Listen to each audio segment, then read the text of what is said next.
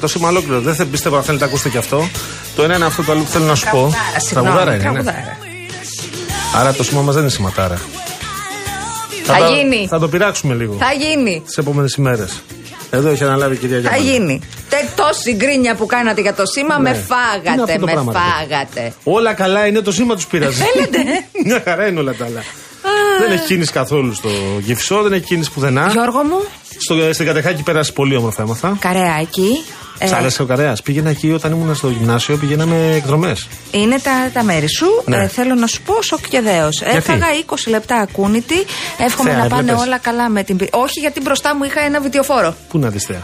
Δεν έβλεπα τίποτα. Τι να δεις. Μετά, ε, όταν έκανε λίγο στροφούλα, είδα τα φωτάκια από τα πυροσβεστικά και λέω να δείτε κάτι συμβαίνει. Ωραία θέα είχες. Με- Πυροσβεστικά έβλεπες. Με φοβερό έτσι, δημοσιογραφικό δαιμόνιο. Στον Κυφισό δεν κουνιέται τίποτα. Να, αυτά δεν μπορώ. Στο ρεύμα προς, ε, προς Πειραιά, μια χαρά είναι τα πράγματα. Παιδιά, Τι κουράγιο. κάνετε, πώς είστε, είστε συντονισμένες και συντονισμένοι στο Real FM Αυτή στους στην 97 Κηφισίας και 8. επίσης Δεν πρέπει είναι να καθόλου πάρα πολύ καλά. ε; Πω, πω, θα Πάμε πηγαίνει το όλοι Βρυσίδι μαζί. σύννεφο. Έλα και εσύ, Γιώργο μου, γιατί Πού σε να πάμε; βλέπω, είσαι φορτωμένος. Εγώ θέλω να σου πω ότι- Εισπνοή. Εκπνοή. Εντάξει. εγώ Εισπνοή. Δεν θα πειράξω σήμερα. Αυτούς που θα με βρίζουν, σου δίνω το λόγο μου. Θα είμαι καλό παιδί. Ε, για να μπαίνει, θέλω να σου πω ότι μπήκε το φθινόπωρο, όχι 23 που θα το ξανά. Γιατί μπαίνει το φθινόπωρο, πού το καταλαβαίνεις. Είσαι στο Real FM. Ναι. Και λες, μπήκε το φθινόπωρο επισήμως. Πού το καταλαβαίνεις; Βλέπεις τον Καραγευρέκη πάλι στο ραδιοθάλαμο. Έλα μωρέ, λες και έλειψε πολύ ο γλυκούλης. Τι κάνεις, Καλά, ξεκουράστηκες; ε, ναι. Καλώς ήρθες στην κονσόλα του ήχου. Τόσο που έλειπα, αν δεν ξεκουράστηκε, έχει θέμα ο φίλος μου. Γιάννης. Θέλω να σου πω, Γιώργο Παγάνη, ότι οι προηγούμενοι Ναι. ετοιμάζουν εκτός από disco party και rock party και ελληνικό κινηματογράφο. Ελληνικό κινηματογράφο. Εγώ ε. θέλω Εγώ να είμαι πω- καλός στο γαλλικό όμως. Αλήθεια είναι αυτό. Θέλω να πω ότι Ναι. πάρετε όλες τις μουσικές κατηγορίες. Τα 90s όμω θα τα πάρετε πάνω από το πτώμα μου. Ε, τους αφαιρείς το καλύτερο εσύ. Είναι σαν να λες, πάμε σε ένα ωραίο εστιατόριο να φάμε, θα μαγειρέψουν τα παιδιά και λες, ναι, αλλά εγώ θα φτιάξω όμως το φιλέτο. Όχι, Γιώργο μου. Ε, πώς; Μπορώ να τα δεχτώ όλα. Δεν ήρθανε τα παιδιά της αλλαγής να μου πάρουν τα Σε 90s. μπάρμπεκιου και να λες, ναι, αλλά εγώ θα ψήσω. Δεν θα το έκανα ποτέ, αυτό Ναι. το υπόσχομαι. Ναι. Καραγευρέη και στην κονσόλα του ήχου. Η Βάσια η κούτρα μας. Τούτη η κούτρα είναι δική μας και δική τους. Όλων είναι. so cute βεβαίως το Ναι, κορίτσι μας. 2-11-200-8200. cute. Χαμογελάει η Κασιανή γιατί ξέρει. να σου δείξω τι γίνεται στην Αθήνα, να δεις πόσο cute είναι εδώ πέρα τώρα. Σας παρακαλώ, δεν θα ήθελα. Από εκεί Μη, έρχομαι. πω, πω. Ο Γιώργος Παγάνης στο μικρόφωνο. Αναστασία Γιάμαλη στο άλλο μικρόφωνο που έχει αγωνία πάντα για την παραλιακή. Το κομμάτι μεταξύ Καλαμακίου και Γλυφάδας είναι που υποφέρει να ξέρεις αυτές τις ώρες. Κουράγιο, παιδιά. Και καρέα κουράγιο, παιδιά. Δηλαδή, αν μπορείτε να πάτε απαλού, πηγαίνετε Ωραία, πώς θα απαλού. πάνε απαλού. Δεν ξέρω, Γιώργο μου. Μπορεί να μπορούν να πάνε από μέσα. Τα τρυπάγανε και το βουνό κάποτε. Αυτό είναι ένα έργο το οποίο έρχεται από τα. Αλλά έχει πάρει Της λίγο. ιστορίας πίσω το, από Ανδρέα Παπανδρέου θυμάμαι. Του πάγανε τον ημιτό. Τι μου κάνετε, πώς μου είστε, σας είχαμε τάξει εκπιζό, την ακούσατε νωρίτερα, δεν θα πάμε εκπιζό σήμερα. θα πάμε εκπιζό. Δεν θα πάμε εκπιζό, θα Ελίτσες πάμε. όμως και λαδάκι θα παίξουμε. δεν είναι. Εννοείται, εννοείται. Είναι Ήταν και ένα ο φίλος στο- οδοντίατρος άνθρωπος. Είναι ένα συνάδελφο, ακούς, φίλος. Έβγαλε μια φωτογραφία στο facebook. Είχα την τενεκέδε λάδι εκεί. Πρέπει να έχει 5-6 τους είχε. Και λέμε Ε, πλούσιος. Κορίτσια, έχω πρίκα. Αλήθεια είναι. Αλήθεια. είναι. Με έξι τενεκέδε λάδι, αν μαγειρεύεις κάθε μέρα, πόσο καιρό βγάζεις εσύ που τα ξέρεις αυτά; Κάθε μέρα. Ναι, ρε παιδί, δεν μαγειρεύεις για ένα λόγο, μια Εξαρτάται. Αυτό πήγα οικογένεια. να Μια σου πω. τετραμελή οικογένεια. Άλλο ας να πούμε. μαγειρεύεις για τη Γιάμαλη, άλλο για τον Παγάνη. Με έξι πάντως εσύ, όπως σε βλέπω, 1,5 χρόνο τον ε, άνετα. Εγώ μπορεί να βγάζω και παραπάνω, Παγάνη. Μια δεκαετία. Αχ, με ποιον μάλωνα. Με το Ραυτόπουλο πρέπει να μάλωνα το Γιατί, γλυκούλι τι, μου. ότι τι; Ε, ξέρετε, το πρόεδρο Εργαζομένων Της- της Καταναλωτών Ένωσης Ελλάδα. Εργαζομένων Καταναλωτών, Ναι, ναι. τον είχα στην εκπομπή στο κόντρα της προάλλες και Ναι. μου λέει τώρα έχει βγει και τε- για το λάδι με Το το, ψεκαστήρι. σπρέι. Ναι, Ναι. παιδιά, δεν είναι καινούριο αυτό. Όποιος κόσμος κάνει διατροφή ή έχει κάνει ποτέ στη ζωή του διατροφή, το αγόραζε αυτό Όποιος έχει κανονικά. πάει στο Ηνωμένο Βασίλειο, στη Γαλλία, όποιος έχει πάει. Όχι Ισπανία νομίζω τόσο. Ισπανία το δουλεύουν Στη- το λαδάκι στη πιο πολύ από Γερμανία, εμάς. Το ψεκαστήρι το έχουν δει με το λαδάκι. Δηλαδή, λες, Και εδώ βρε υπάρχει. Απλά τώρα κάποιος κόσμος το επιλέγει για ουσία, όχι για διατροφή. Ποιο; Το... Το, το, τι το επιλέγουν για; Για ουσία, όχι για διατροφή. φαρμακευτική. Να το, πα, να το πούμε αλλιώς. Για τα αυτάκια. Πρέπει να. φ- Αχ, θα. Λέει. Για Τι δεν ουσία. συνεννοούμαστε. Εννοώ το επιλέγουν πράγματι για να κάνουν και οικονομία, όχι μόνο για να κάνουν διατροφή. Πού πας εσύ, Αναστασία, τώρα εδώ πέρα; Γιώργο, Ήρθε μου τα κάνεις γευρέ- διατροφή. Θες να φας ένα Κάνω. αυγό. Έχεις Ναι. το αντικολλητικό στο τηγάνι. Ναι. Θα βάλεις λάδι; Ε, δεν θα βάλω. Εγώ δεν θα βάλω αυτό Γιατί προσπαθώ δεν θα να βάλεις; εξηγήσω. θα Γιατί κάνεις κα- αυγό; θα προσπαθήσω να κάνω διατροφή. Είναι αντικολλητικό το, το, θα το κολλήσεις σκεύος. τα αυγό πάντως, άμα δεν πάρεις λάδι. Με το αντικολλητικό δεν κολλάει, γι' αυτό τα παίρνουμε, γι' αυτό πληρώνουμε κάτι παραπάνω. Εγώ έχω τα αυτά που είναι με την πέτρα. Έχεις Καταπληκτικά. Πιστοποιητικό νησιότητα, ότι είναι πράγματι αντικολλητικό αυτό; Ναι, το έχω δοκιμάσει. Η μανούλα μου το έφερε, δεν ψωνίζω έτσι. Α, το έχει πει η μαμά σου, τη έχω εμπιστοσύνη. Γιατί εσύ αν το έχεις πάρει μόνη σου και να είναι. Δεν έχω χρόνο, μάνα μου. Ναι, Τι να αυτό το κάνω, λέω. να κυνηγάμε το γκασελάκι Γι' και αυτό τη το λέω. δόμνα. Τι να Ρε, πρώτο εσύ, κάνω; Τι παλικάρι είναι αυτό που. που... Να το πάρουμε λίγο από την αρχούλα το, το πραγματάκι. Κοίτα, εγώ δεν θέλω τώρα. Είναι ένα θέμα που το έχουν πιάσει από το πρωί εδώ και καλά κάνουν τα παιδιά της και οι συνάδελφοι όλοι. Εννοείται, δεν είναι. Ναι, κοίταξε. Βάλε, βάλε και τη δική σου την προσωπική πινελιά. Θα με ενδιέφερε πάρα πολύ. Να βάλω και εγώ τη Πέρα, δική μου. το είπα και χθες, θα το πω και τώρα με αφορμή την ε, Δόμνα Μιχαηλίδου και τον ε, Στέφανο Κασελάκη, για να τους λέω με τα ονοματεπώνυμά τους, μην έχουμε άλλα. Λοιπόν, θα εξηγηθώ. Εξηγήσου. Θα με ενδιέφερε πάρα πολύ πράγματι από τη στιγμή που επέλεξαν ε, δύο κορυφαίοι πολιτικοί της χώρας, ο αρχηγός αξιωματικής αντιπολίτευσης ε, και η αρμόδια ε, υφυπουργός να επισκεφτούν το εργαστήριο ειδικής επαγγελματικής εκπαίδευσης στην Καλιθέα, να συζητήσουμε έτσι ακραίο ιδεάκι θα πω κι εγώ για, Για τα να δω, φοβερά θα πεις. κενά στην παράλληλη στήριξη. Οτιδήποτε άλλο είναι να είχαμε να λέγαμε και προσωπική προβολή. Αλλά για να πω και αυτό που έχω να πω. Η κυρία Μιχαηλίδου και στο παρελθόν είχε επιχειρήσει να καπελώσει επίσκεψη Τσίπρα στο πρώην ΠΙΚΠΑ Βούλας. Ήταν Δεκέμβρης του 20. Όπα, όπα, όπα, όπα. Κράτα λίγο, περίμενε. Εξηγούμε. Το καπελώσει να το συζητήσουμε λίγο γιατί έχω κάποιες ενστάσεις. Είναι πάρα πολύ οκ να θες να ενημερώσεις τον αρχηγό της αξιωματικής αντιπολίτευσης για τα δεδομένα και να ενημερώνεις ότι θα πάει και να πηγαίνει και να του λες: Έλα, εδώ να σου δείξω εγώ τι Κατά την άποψή γίνεται. μου είναι υποχρεωμένη να το κάνει. Ή υποχρεωμένος ο Αν αρμόδιο υπουργός. ήθελε όμως ο αρχηγός της αξιωματικής αντιπολίτευσης, επαναλαμβάνω, και δεν μιλάω τώρα για τον Στέφανο Κασελάκη Ναι. που είναι μια εβδομάδα δεν έχει κλείσει, μιλάω για τον Τσίπρα. Αν ήθελε ο Τσίπρας να ενημερωθεί από την κυρία Μιχαηλίδου ως αρχηγός αξιωματικής αντιπολίτευσης το 2020, θα την έπαιρνε τηλέφωνο, θα έπαιρνε τηλέφωνο το γραφείο του, το δικό της γραφείο, και θα έλεγε: Θα ήθελε να σας δει για να πάρει ενημέρωση ο αρχηγός αξιωματικής αντιπολίτευσης. Ναι. Είμαι σίγουρη ότι η κυρία Μιχαηλίδου θα έλεγε: Εννοείται πότε μπορείτε. Και θα κανόνιζαν ένα ραντεβού στο γραφείο του. Της. Ναι. Ή στο γραφείο του. Ναι. Λοιπόν, εδώ δεν είχαμε αυτό. Εδώ είχαμε μια προγραμματισμένη τότε, το 20 λέω εγώ, πριν τρία χρόνια. Μια προγραμματισμένη επίσκεψη του αρχηγού τότε της αξιωματικής αντιπολίτευσης και πρώην πρωθυπουργού Αλέξη Τσίπρα. Και εκεί που πάει, βλέπει τσουπ τη Δόμνα Μιχαηλίδου. Επειδή ο Αλέξη Τσίπρας ήταν Καλά, παλιά δεν, καραβάνα. Δεν βρήκε φως και μπήκε. Όχι, της αρμόδια ήταν, αρμοδιότητάς έτσι. Α, τη μπράβο, είναι. ναι. Αλλά αυτό δεν σημαίνει ότι χρειάζεσαι επίτρο, επίτροπο για να κάνεις μια επίσκεψη. Μπορείς και εσύ να πας αύριο και να ρωτήσεις τι γίνεται ως δημοσιογράφος. Δεν θα σε περιμένει εκεί υπουργός. Εγώ τώρα θέλω να πω το εξής.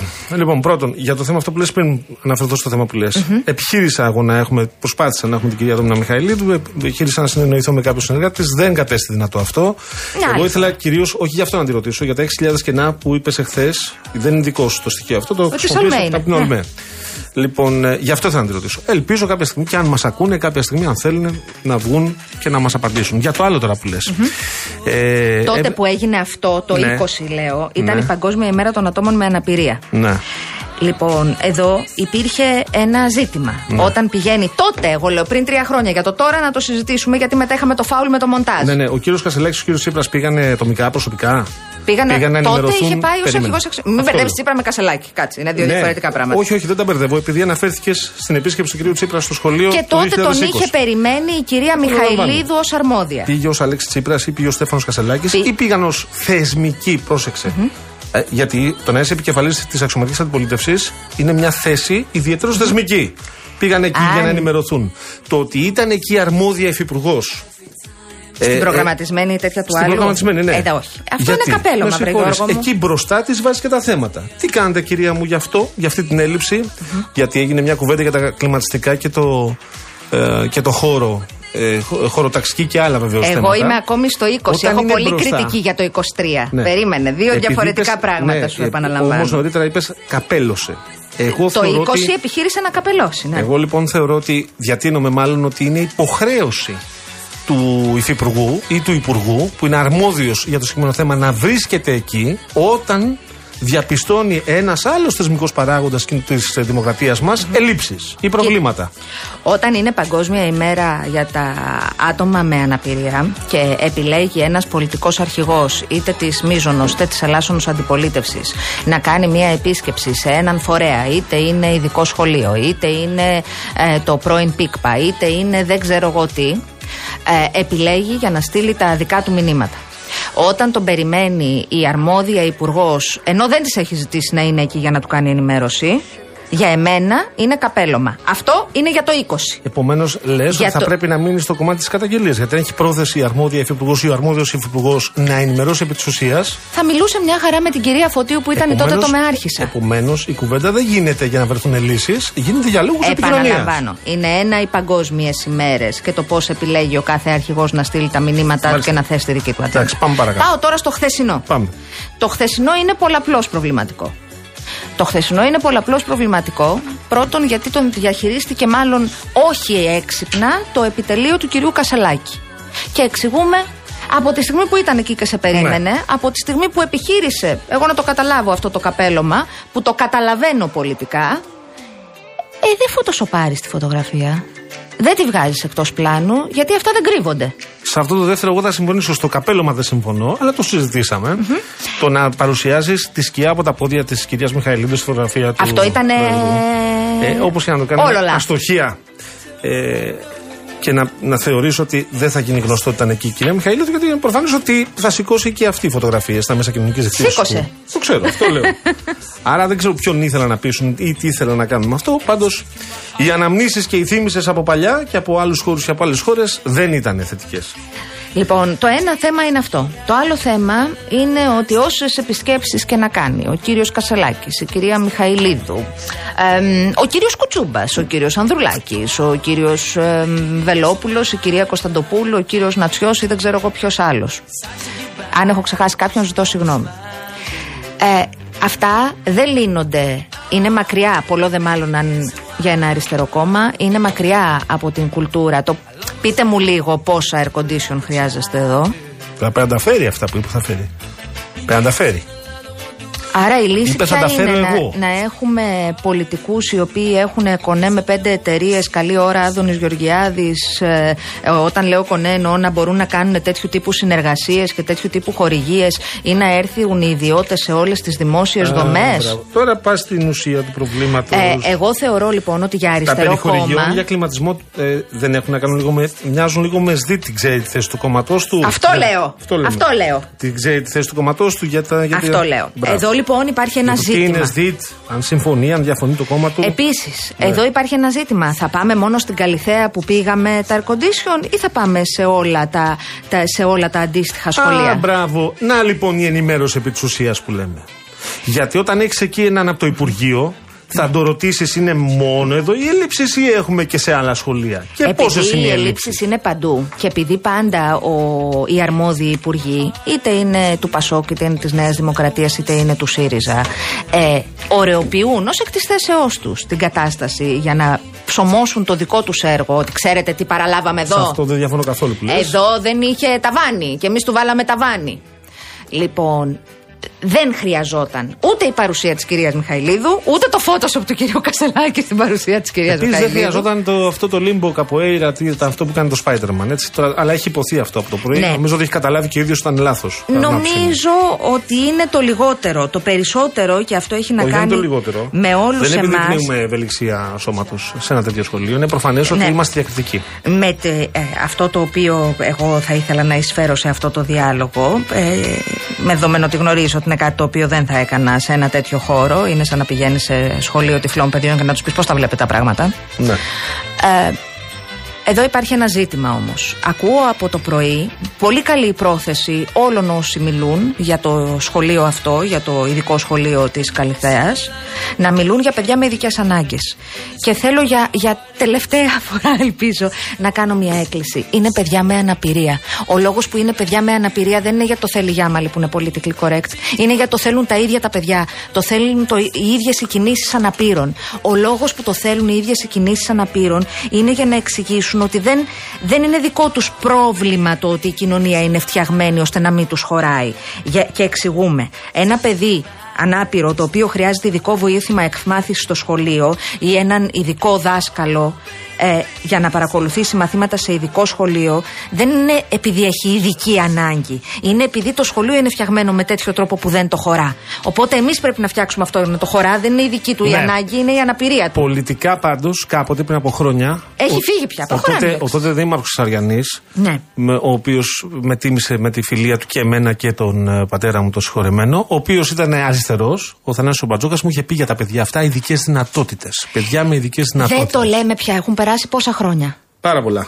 Ε, Γι' αυτό. ναι. Την τελευταία δεκαετία αποφεύγουμε να λέμε και αμαία. Λέμε άτομα με αναπηρία ακριβώς γιατί πρέπει να ακούγεται και να αποστιγματίζεται να η λέξη. ακούγεται, αλλά να μην ξεχνάμε όμως ότι τα παιδιά αυτά ε, δεν μπορούμε να τα αποκλείουμε επειδή ακριβώς έχουν. Ε, μα επειδή για να κινητικές μην τα δυσκολίες, αποκλείουμε. Είναι παιδιά τα οποία α, πολλά από αυτά μας έχουν εκπλήξει και εγώ θεωρώ θα συνεχίσουν να μας εκπλήσουν. Μα με για να μην αυτά που πετυχαίνουν τα στη ζωή τους. αποκλείουμε το λέω. Δεν Μας χρειάζονται έπιασε inspiration. φιλιαρία, κυρία Γιάμαλη. Είναι σοβαρό το θέμα που λέτε. Ε, Βεβαίως. Θέλετε να πάμε σε τίτλους ειδήσεων γιατί έχει σταματήσει τη μουσική δεν ο κύριος πάμε.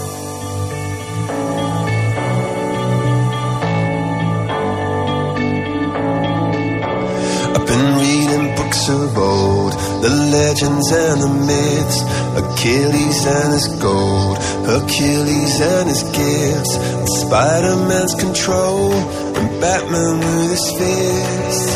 And clearly I don't see myself upon that list. But she said, Where'd you wanna go? How much you wanna risk? I'm not looking for somebody with some superhuman gifts, some superhero, some fairy tale bliss. Just something I can turn to, somebody I can kiss. I want something just like this. Do-do-do.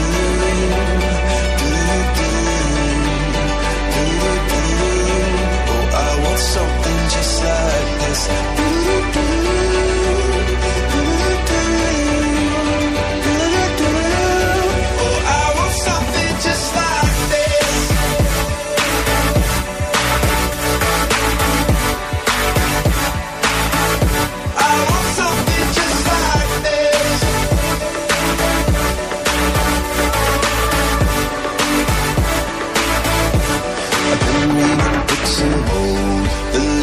legends and the myths, the testaments they told, the moon and its eclipse, and Superman unrolls the suit before he lived.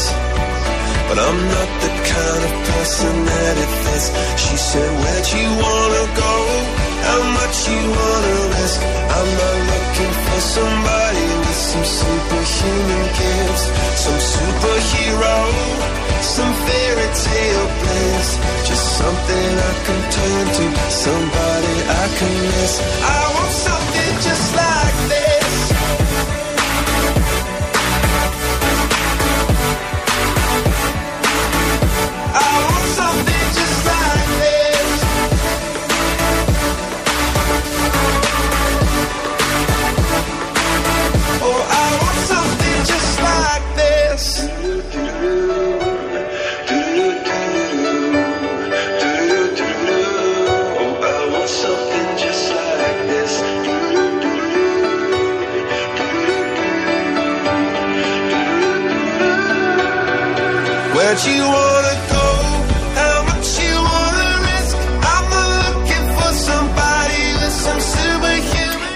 λεπτά μετά τις 5 επιστρέψαμε. Ωραίο Καλώς κομμάτι είναι αυτό, ήρθατε. ατμοσφαιρικό. Το πάει για. Έβρεξε για όταν φθινόπωρο. είχε, είχε μία ψυχάλα το Ναι. μεσημεράκι. Λοιπόν, ε, Στα νότια, δεν ξέρω εσύ αν ήσουν προς Αθήνα ή Βόρεια, Ναι. τι αντιμετώπισες. Σωστά, ναι. Λοιπόν, ε, ναι, περίμενε. Λέει ο Κωνσταντίνος, ο φίλος μας ο Κωνσταντίνος, λέει ότι ο κύριος Παγάνη διέκοψε την κυρία Γιάμαλη που πήγε να πει τι έκανε ο κύριος Τσίπρας το 2020 με την κυρία Μιχαηλίδου. Το είπα, βρε παιδιά, να το ξαναπώ, άμα θέλετε όμως. Ω παλιά άλλη καραβάνα, ε, ε, θα ήθελα πολύ να μάθω, λέει, τι έγινε τότε. Γιατί δεν το άκουσε ο Κωνσταντίνος από την Καλυθέα. Να το πω λοιπόν. Να το ξαναπείς, Είχαν δηλαδή, μου πες το. βρεθεί πολύ Γιατί σε σύντομα. διέκοψα. Το λέω, δεν με διέκοψε. Το είπα, αλλά να το ξαναπώ. Είχε επισκεφτεί την ε, τότε Παγκόσμια ημέρα ε, αναπηρίας το παράρτημα αποθεραπείας και αποκατάστασης ε, παιδιών με αναπηρία στη Βούλα. Ε, εκεί όσο συζητούσε με τους ε, εργαζόμενους εκεί ο κύριος ε, Τσίπρας, η κυρία Μιχαηλίδου ε, η οποία τον υποδέχθηκε εκεί χωρίς ε, ήταν λίγο κίντερ έκπληξη έλεγε ε, μ, τι έχουν κάνει στο Υπουργείο που είναι της αρμοδιότητάς της. Ε, από την άλλη, μετέπειτα ε, είχε επισημανθεί με διαρροή, α, δηλαδή αυτό που έκανε σήμερα με post ε, ο κύριος Κασελάκης με καθυστέρηση και βγάζοντας από το κάδρο την ε, κυρία Μιχαηλίδου. Άφησε όμως τη σκιά από τα πόδια της. Ναι, ήταν λάθος αυτό. Όλο ήταν λάθος αυτό. Παιδιά, αυτό το σουπιά τώρα, εσείς ξέρετε, είστε ειδικοί σε αυτά. Λοιπόν, Πώς σας έβγε αυτό; Λοιπόν, το, το αφήνω να περάσει και πάω παρακάτω. Είχε πει ότι α, αν, αν ήθελα ενημέρωση θα τη ζητούσα από την ίδια. Ήθελα ενημέρωση από τους εργαζόμενους της δομής. Α, α, εδώ είναι το, το ζήτημα και το πόσο τελικά μπορεί να έχει αυτή την αδιαμεσολάβητη επικοινωνία ο εκάστοτε πολιτικός αρχηγός με τους χύψη ωμέγα εκπροσώπους του χύψη φορέα. Αυτό δεν υπάρχει. Επ' αυτού λοιπόν έχεις στείλει ένα πολύ ωραίο μήνυμα Μάρκος. Ο διεκπαιρεωτικό σύζυγος που συνήθως ασχολείται με τις απειλές που του κάνει η πεθερά του. Πλάκα κάνω τώρα και εγώ, γιατί πλάκα κάνει και αυτός έτσι. Είμαι βέβαιος την αγαπάει πολύ. Λοιπόν, σημειώνει ο Μάρκος. Με ανησυχεί πολύ το γεγονός ότι ίσως βρίσκεται και η Ελλάδα, δεν σε λέει Αμερική και Τραμπ, στην εποχή μετά την αλήθεια, Post-truth, ναι. era, κατά την οποία ο δημόσιος διάλογος και οι αποφάσεις λαμβάνονται όλο και περισσότερο από την επίρρεια συναισθημάτων και μηντιακών σε εισαγωγικά εικόνων παρά με βάση τα αντικειμενικά γεγονότα και αποδείξεις. Οι άνθρωποι είναι περισσότερο πρόθυμοι να δέχονται πληροφορίες που συμφωνούν με τις προσδοκίες τους. Καλησπέρα, Τζιμέ Περοντορταμ. Ακόμα και αν δεν υποστηρίζονται από αξιόπιστες πηγές. Ελπίζω να διαψευστώ. Λέει βέβαια και κάτι ακόμη σε άλλο μήνυμα ο Μάρκος, αφού έχει την τιμητική του σήμερα. Πρέπει να το βρω. Λέει: Όταν σπούδαζα στην Αγγλία ήταν πολιτικά ορθό να λέμε colored people, δηλαδή τους έγχρωμους ανθρώπους, λες και Ναι. ήταν στίγμα ή αμαρτία να είσαι μαύρος. Τώρα αυτό ευτυχώς δεν ισχύει. Λέμε black people. Έτσι γίνεται και στην Ελλάδα ακριβώς, Μάρκο μου. Ε, και ε, ε, δεν είναι πολύ OK να λέμε έγχρωμοι άνθρωποι. Πάει για φαντάρος, ε. Ναι. Βέβαια και εδώ υπάρχει μία συζήτηση. Προλάβει να κάνει όμως το συνέδριο, είναι το ερώτημα. Βρε, Πάνε για Νοέμβριο, δεν είναι 20 αυτό. μέρες θα πάει, βρε Γιώργο μου. Α, Για και την το fast track εκπαίδευση. είναι. Ναι, και γι' αυτό έχει και μία σημασία. Ναι. Να... Καραγευρέκη, πόσο έχει κάνει εσύ. Θα εξαγοράσει το υπόλοιπο της. συμβαίνει αυτό. Μετά από κάποια ηλικία μπορείς να εξαγοράσεις την ε, θητεία σου. Βέβαια, έχει μία σημασία επειδή γράφονται πάρα πολλά ότι θα πάει στο, στο φυλάκιο της ΡΟ, που είναι και ακριτική περιοχή. πάει; Όχι, Γιώργο μου, γιατί η βασική εκπαίδευση κάποιου που πηγαίνει στο στρατό, ενός νεοσύλλεκτου Δεν δηλαδή. πάει να το στείλεις στο- Ακριβώς είναι τρεις εβδομάδες, δηλαδή 21 μέρες και Εμάς θα γίνεται σε μας πεις, κέντρο κυρία Γιάμαλη. Τα εκπαίδευσης. έχουμε περάσει εμείς αυτά. Σας Εγώ παρακαλώ δεν τα πολύ. έχω περάσει. Σας παρακαλώ. Και ήθελα να τοποθετηθώ. Γίνεται σε κέντρο εκπαίδευσης, δεν Εκεί στέλνει σε που φυλάκιο. Τελείωνα εγώ τη θητεία μου. Ε, εκεί έγινε ο πόλεμος με τους Σπαρτιάτε. Θέλω να δω, βέβαια. χάσαμε εμείς οι Αθηναίοι. Γιατί χάλασα οι τρύρι. Όχι, ρε, κερδίσαν οι Σπαρτιάτε στον Πελοποννησιακό πόλεμο. Λοιπόν, έχει μία σημασία βέβαια εδώ να δούμε, θα έχει ένα ενδιαφέρον. Ναι. Αν θα πάνε, αν θα στείλουν ε, ρεπόρτερ στα συγκεκριμένες Εσύ, αυτό εκπομπές. Που είπες στο παιδάκι. Παιδάκι τώρα. Το συνάδελφο, δεν ξέρω τώρα. Παιδάκι με Μη το- λες, πατέ, μην υποτιμάμε Ναι, του. το- ως Θεού. Ήταν νεαρός συνάδελφος. Ένας νεαρός Συγγνώμη, σε σχέση με μένα εννοώ. Ηλικιακά καθαρά. Επειδή Το- τον ξέρω λίγο μεγαλύτερός μου. Δεν το ξέρω. Σοβαρά. ναι. Αυτό με τα 17 δευτερόλεπτα που το είπε. Και. Τέλος πάντων. Αυτό δεν, δεν μου άρεσε. Κοίταξε. Οφείλει, ε, αν θέλει, επειδή είναι και πρόεδρος κόμματος τώρα, να σέβεται τον, ε, τον εργαζόμενο και δει Θα τον δώσει δημοσιογράφο, σήμερα ο οποίος- συνέντευξη στο Σταρ. Ναι, κάτι άκουσα. ε, και στην ε, Μάρα Ζαχαρέα. Νομίζω ότι όλοι ε, έχουμε έτσι το ενδιαφέρον και την Ε, λίγο περιέργεια. σεβασμό. Δεν είναι. Να ακούσουμε. Ο, ο συνάδελφος δεν πήγε εκεί γιατί ήθελε να σκοτώσει τον χρόνο του. Είναι προφανές ότι τη δουλειά του κάνει έτσι. Λίγο, ε, προτείνω να είμαστε λίγο πιο ευγενείς γενικά όλοι μας. Όλοι μας. Και κάποιοι που είναι πολύ εύκολοι το να βρίζουν από το τηλέφωνο, ε, ας είμαστε λίγο πιο ευγενικοί. Ναι, εντάξει, νομίζω ότι θα βρει τα πατήματά του ο αρχηγός πλέον της αξιωματικής αντιπολίτευσης και είμαι σίγουρη ότι υπάρχουν και πάρα πολλοί ε, ε, άνθρωποι οι οποίοι και ξέρουν και είναι εκεί για να τον βοηθήσουν για να βρει τη σωστή μέθοδο ώστε αυτή η λάμψη που έχει ο ίδιος να περάσει και σε επίπεδο πολιτικής.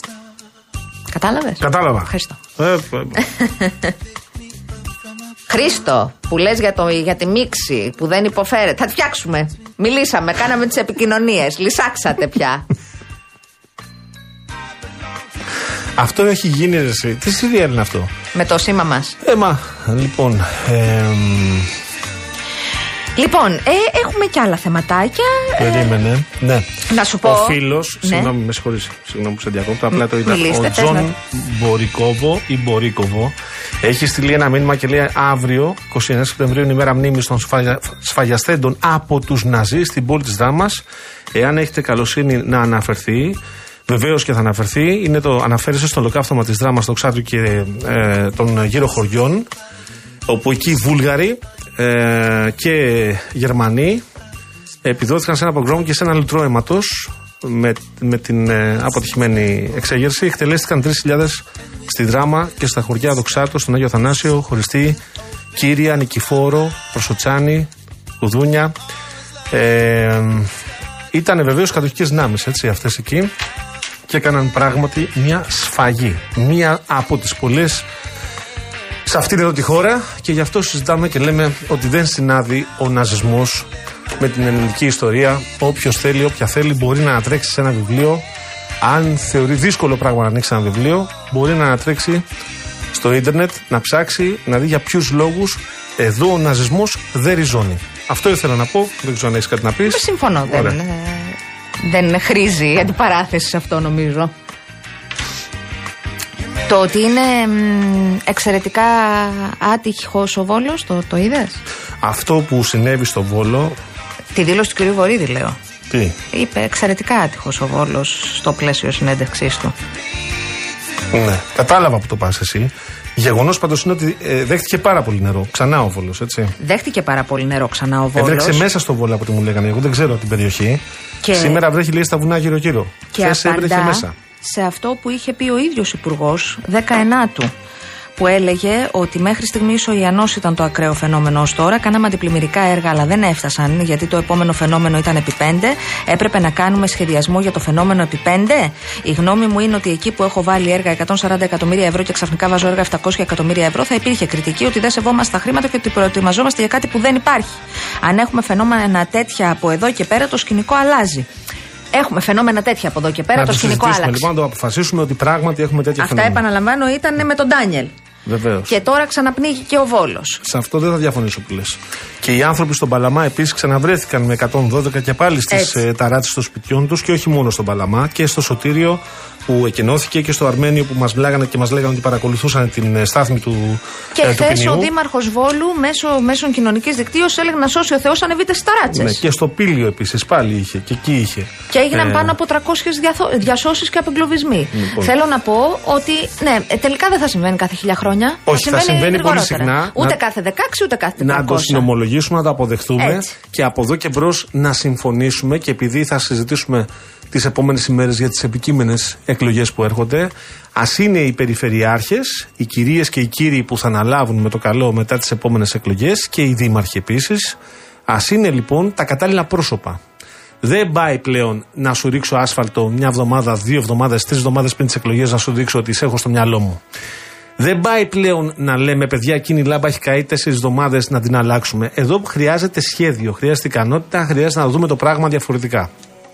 Σύμφωνα μαζί σου και ε, πλέον ε, δεν έχουμε και άλλες, ε, ξέρεις, ούτε αντοχές ούτε ανοχές σε απλό σχολιασμό. Είτε αυτός γίνεται από τους κυβερνώντες που είναι και οι καθήλυνα αρμόδιοι εν προκειμένου, είτε πρόκειται από τους ε, άλλους ανθρώπους οι οποίοι έχουν κυβερνήσει και επιθυμούν να ξανακυβερνήσουν.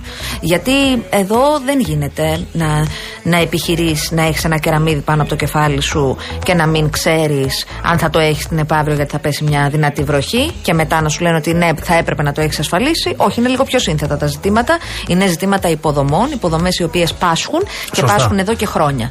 Κύριε Γιώργο, είπα ότι ήταν Βούλγαροι. Να θυμίσω όμως ότι οι Βούλγαροι στο δεύτερο Παγκόσμιο Πόλεμο ήταν σύμμαχοι των Γερμανών. Έτσι. Ήταν κατοχικέ δυνάμει. Ήταν Βούλγαροι εκεί στη δράμα, στη σφαγή. Βούλγαροι την έκαναν. Αλλά τώρα, κύριε Γιώργο, είναι προφανές ότι και οι Ναζί ήταν ενήμεροι. Ή θα τους ξεχωρίσουμε και θέλαν ειρήνη οι Ναζί. Και ήρθαν οι Βούλγαροι μόνοι τους και, και, μόνοι τους και σφάξαν 3.000 ανθρώπους εκεί. Λοιπόν, ιστορία γνωρίζουμε εδώ τουλάχιστον. Ε, θες, α, ο Μάρκος. Ο... Θέλω να πάμε σε break και μετά θέλω να συζητήσουμε για την τιμή του ελαιολάδου. Πολύ καλά τα λες. Ε, Εγώ με τη σκαλέτα πάω. Έχω και τενεκέτε, πάμε μια βόλτα. ναι. Έχω τενεκέτε λάτι, πολλούς. Είναι Εντάξει, καλός. είσαι καταπληκτικό Είναι ραντεβού. καλός. Έχω. Θα έχω, δεν έχω. Φέρε. Κυρία Σωτηρία και εγώ δεν έχω. Κυρία Σωτηρία, θέλω. με την κυρία Σωτηρία να τα βρεις. Θα μιλήσω με τη μαμά του, κυρίες και κύριοι.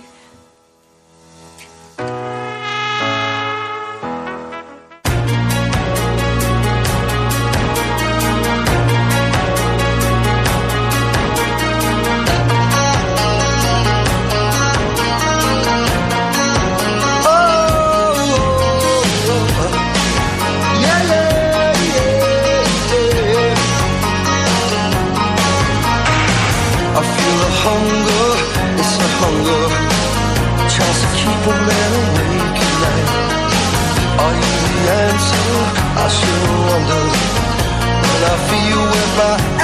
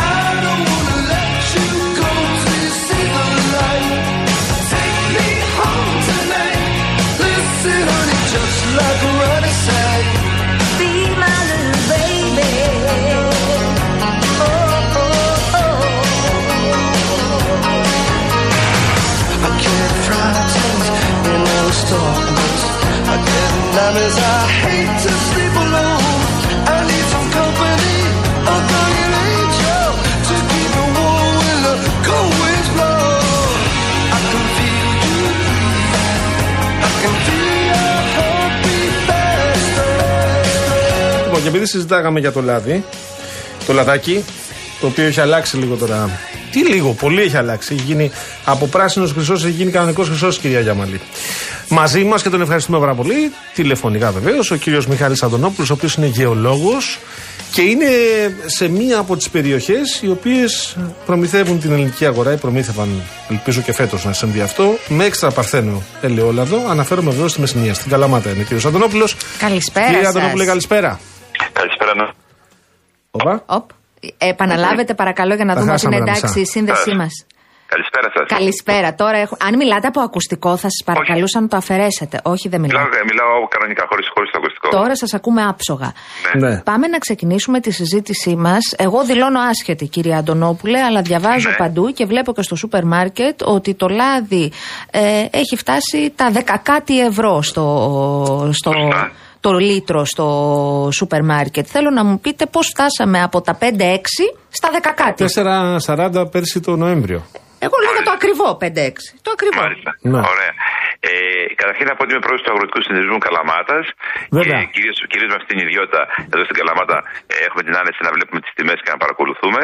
Και να πούμε ότι το λάδι αυτή τη στιγμή σε επώνυμο σούπερ μάρκετ μέσα στην Καλαμάτα, το λάδι το δικό μας, ο Αγροτικό Συνδεσμό Καλαμάτα, ποιοτικά μιλάω, έχει σε τη συσκευασία των 500 ml 9 ευρώ. Το μισό λίτρο δηλαδή. Το, Ναι, ακριβώς. το Η ένα συσκευασία. λίτρο δηλαδή 18. Ναι, αλλά είναι σε 500 ml αυτό. Όταν πας στο 1 λίτρο μπορεί να είναι π.χ. 16-17. Αν πας στο 5 λίτρο μπορεί να είναι λίγο λιγότερο. Κύριε Αντωνόπουλε μου, όμως Μισό αυτό λεπτό. φωτιά και λάβρα. Συγγνώμη, δεν, δεν Ντενεκές- θέλω άρωμα. Πρόεδρε, ο Ντενεκές έχει 17 κιλά, έχει μέσα. Πόσο έχει; Ακριβώς. 17 έχει. 17 κιλά. Ναι. Δηλαδή, η- Πόσο η- θα πάει ο Ντενεκέ δηλαδή τώρα. Θα αυτό; αγγίξει, θα αγγίξει δυστυχώς τα, ε, τα 200 ευρώ. Δεν είναι; Και φέτος, αλλά 200. Τι λέτε, κύριε Αντωνόπουλε; Δυστυχώς είναι τιμές εξωφρενικές και βλέπετε ότι. Θυμάμαι που υπάρχουν πήγαινα και- κύριε Αντωνόπουλο και σε κάτι διαφορετικά. φίλους στο παρελθόν από το λάδι του πατέρα μου και τους έλεγα, μου λέγανε πόσο. Λέω, παιδιά, λέω, μου είπε ο πατέρας μου 45 ευρώ. Τώρα που μου πείτε πόσα χρόνια. Πριν από. Ναι, τόσο. Ναι, όχι, δεν πάει πολύς καιρός, κύριε Παγάλη. 20 κάπου χρόνια. Εκεί. Ναι. Και λιγότερο. Ναι, Α, ε, γιατί φτάσαμε εκεί, μπορείτε να μου εξηγήσετε, γιατί δεν είναι δυνατόν 9 ευρώ τα 500 ml; Εντάξει, Είναι πολλοί παράγοντες.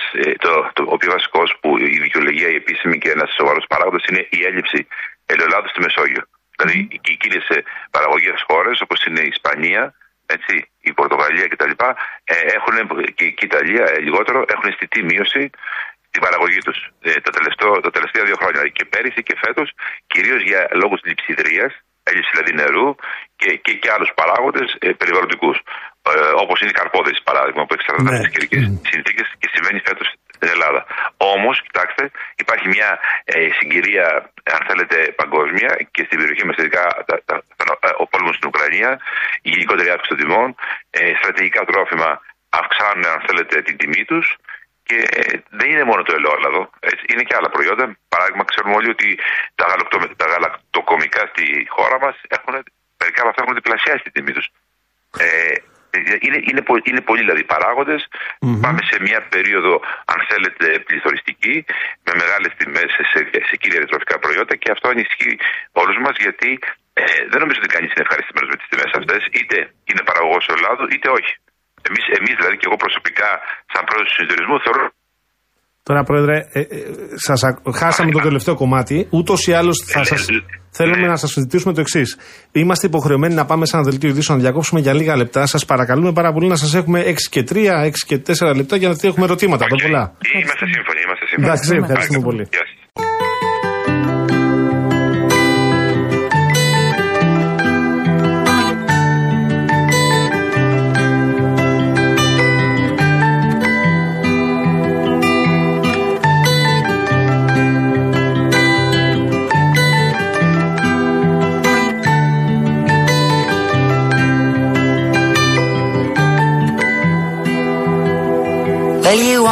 the light when it's burning low. Only miss the sun when it starts to snow. Only know you love her when you let her go. Only know you've been high when you're feeling low. Only hate the road when you're missing home. Only know you love her when you let her go. Δεύτερη ώρα εκπομπή, 6 λεπτά μετά τι 6. Πάθαμε σοκ εδώ πέρα. Η κυρία Γιάμαλη δηλαδή. Καλά, και εγώ σοκαρίστηκα. Άκου 200 ευρώ τενεκές. Δηλαδή. 9 ευρώ τα 500 ml, επαναλαμβάνω. Μιχάλης Αδωνόπουλος από Καλαμάτα. Καλησπέρα σας και πάλι. Πρόεδρε, Να είστε καλά, καλησπέρα. σας ακούμε μια χαρά τώρα. Υπέροχα. Πολύ ωραία. Πάμε για Πολύ έχουμε καλύτερα από ερωτήματα. πριν. Έλα, ναι, Αναστασία. πρόεδρε, μας είπατε ότι αυτή τη στιγμή αυτή είναι η τιμή. Ε, αιτία είναι η έλλειψη ελαιολάδου σε ολόκληρη τη Μεσόγειο. Και εγώ αναρωτιέμαι, οκ, στην Ισπανία δεν έχουν. Εμείς που έχουμε, γιατί πρέπει να το δώσουμε στους Α, Ισπανούς; μπράβο. Εδώ τώρα, Πρόεδρε, αν θέλετε. Συγγνώμη, Ναι. Αναστασία μου. Παρακαλώ, έρχομαι και εγώ και παρακαλώ, κολλάω γιατί δεν πίσω είναι. από το ερώτημα της Αναστασίας. Να εξηγήσουμε λίγο ότι οι παραγωγοί κλείνουν κάποια συμβόλαια. Να μας τα πείτε εσείς αυτά.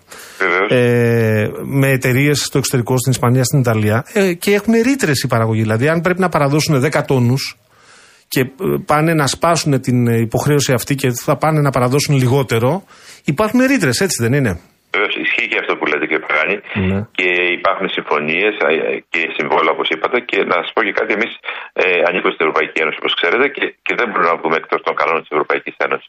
Σε αντίθεση, η Τουρκία υπάρχει μια τέτοια απόφαση, η γειτονική χώρα που είχε σχέση με την αν θέλετε, απαγόρευση των εξαγωγών, γιατί είναι και αυτή η ελληματική φέτος. Αλλά εμείς εδώ στην Ελλάδα δεν- δεν μπορούμε να εφαρμόσουμε μια πολιτική κομμένη και ραμμένη στα μέτρα μας, αν δεν συμφωνήσει, αν δεν είναι μια, ταυτόχρονα και η πολιτική της Ευρωπαϊκής Ένωσης. Γιατί ρωτάει τώρα η Αναστασία και λέει: Γιατί ρε παιδιά, αφού βλέπετε ότι η χρονιά δεν πάει καλά. Δηλαδή δεν έχουν καρπό πολύ. Πολλές ελιές δεν έχουν καρπό. Εγώ το Ακριβώς. ξέρω, το συζητάγαμε και μαζί όταν ήμουν κάτω στις Σωστά. διακοπές μου. Ε, μ, ε, γιατί λοιπόν να μην γυρίσουμε ένα κομμάτι από αυτή την παραγωγή στη, στην Ελλάδα, για να μπορέσει ο κόσμος να φάει λάδι και να το φάει σε μια κανονική Λογική τιμή, τιμή. σε μια λογική τιμή.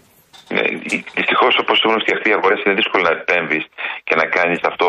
Ε, παραβιάζει κάποιους κανόνες τέλος πάντων.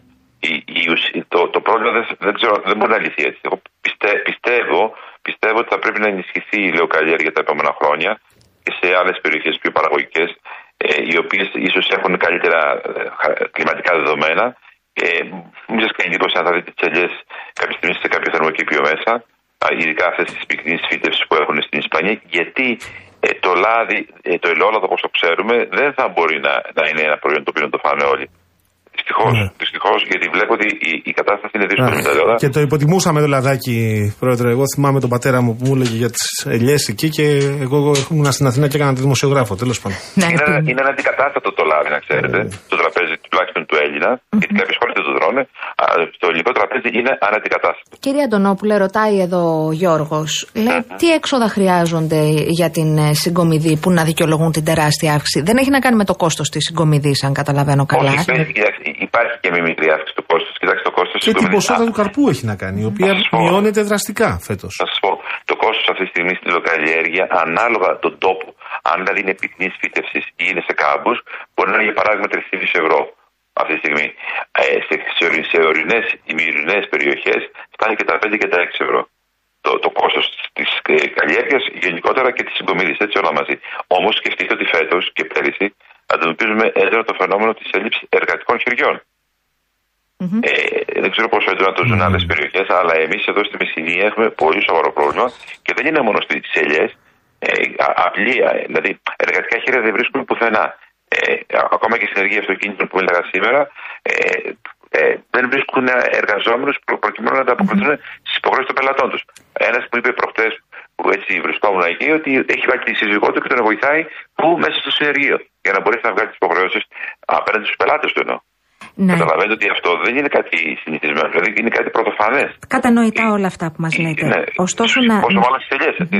να, να επιμείνω λίγο. Αυτή τη στιγμή το λάδι που υπάρχει στα σούπερ μάρκετ δεν είναι λάδι φετινό, Έτσι, είναι λάδι μπράβο. περσινό. Απόλυτα. Εδώ είμαστε τώρα, στο Ναι, ζουμί είναι- που λένε και είναι- πολύ είναι- καχηλέα. Είναι βέβαιος αυτό, 100%. Ωραία, Γιατί, γιατί λέει- κάνει 15 Έτσι. ευρώ. Μπράβο, αυτό είναι το ερώτημα. Το περσινό Κοιτάξτε, λάδι. Γιατί η αγορά, προσέξτε, οι αγορές προεξοφλούν την τιμή που θα έχει το λάδι το επόμενο διάστημα και προσαρμόζονται.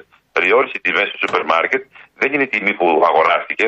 Προφανώς έχουν τεράστια περιθώρια κέρδους γιατί το έχουν πάρει με μια, μια, μια, με μια μέση τιμή, αν θέλετε, γύρω στα 5 ευρώ αυτή τη στιγμή αυτό το λάδι και βρίσκουν την ευκαιρία εν αναμονή της έλλειψη και το πουλάνε σε μια τιμή που θα έχει το καινούριο. Άρα αυτό μπαίνει στην τσέπη κάποιον χωρίς να έχει κοστίσει τόσο σε εσάς που το δώσατε πέρσι.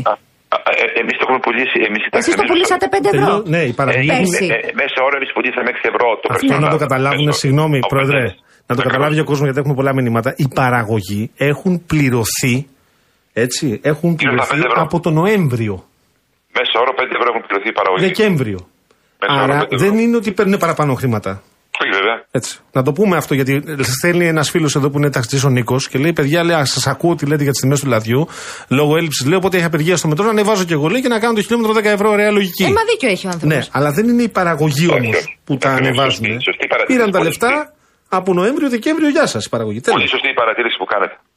Άρα αυτή τη στιγμή το λάδι που υπάρχει στα ράφια του σούπερ μάρκετ, επαναλαμβάνω, εγώ που δεν ξέρω, Ναι. παρότι μανιάτισα.